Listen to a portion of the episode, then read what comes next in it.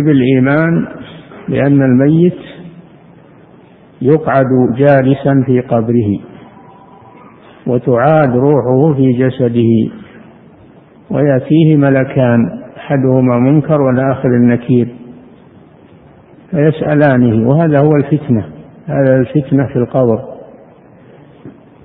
وهي أشد ما على الميت.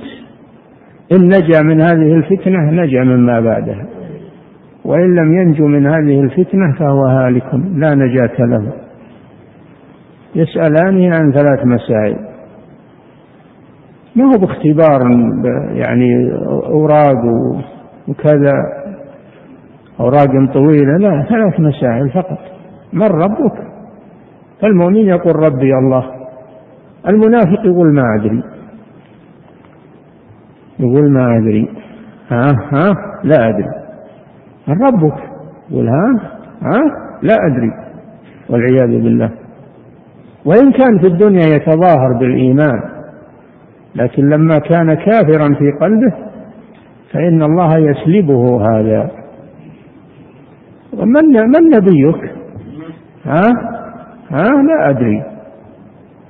لا أدري. وإن كان في الدنيا يشهد أن محمد رسول الله. إذا جاءك المنافقون قالوا نشهد إنك لرسول الله.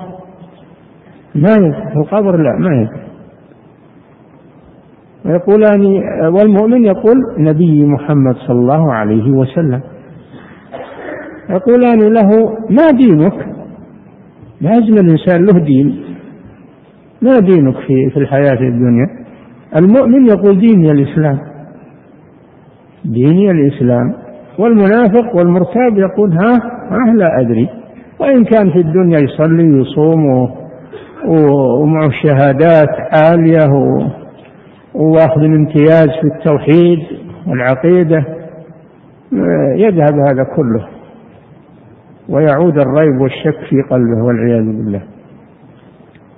فيقول لا أدري في المسائل الثلاث. فالمؤمن يوسع له في قبره ويفرش له من الجنة.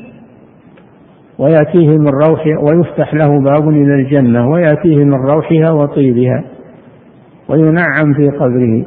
والكافر يضيق عليه قبره ويفرش من النار ويفتح له باب إلى النار ويأتيه من حرها وسمومها. هذا عذاب القبر والعياذ بالله.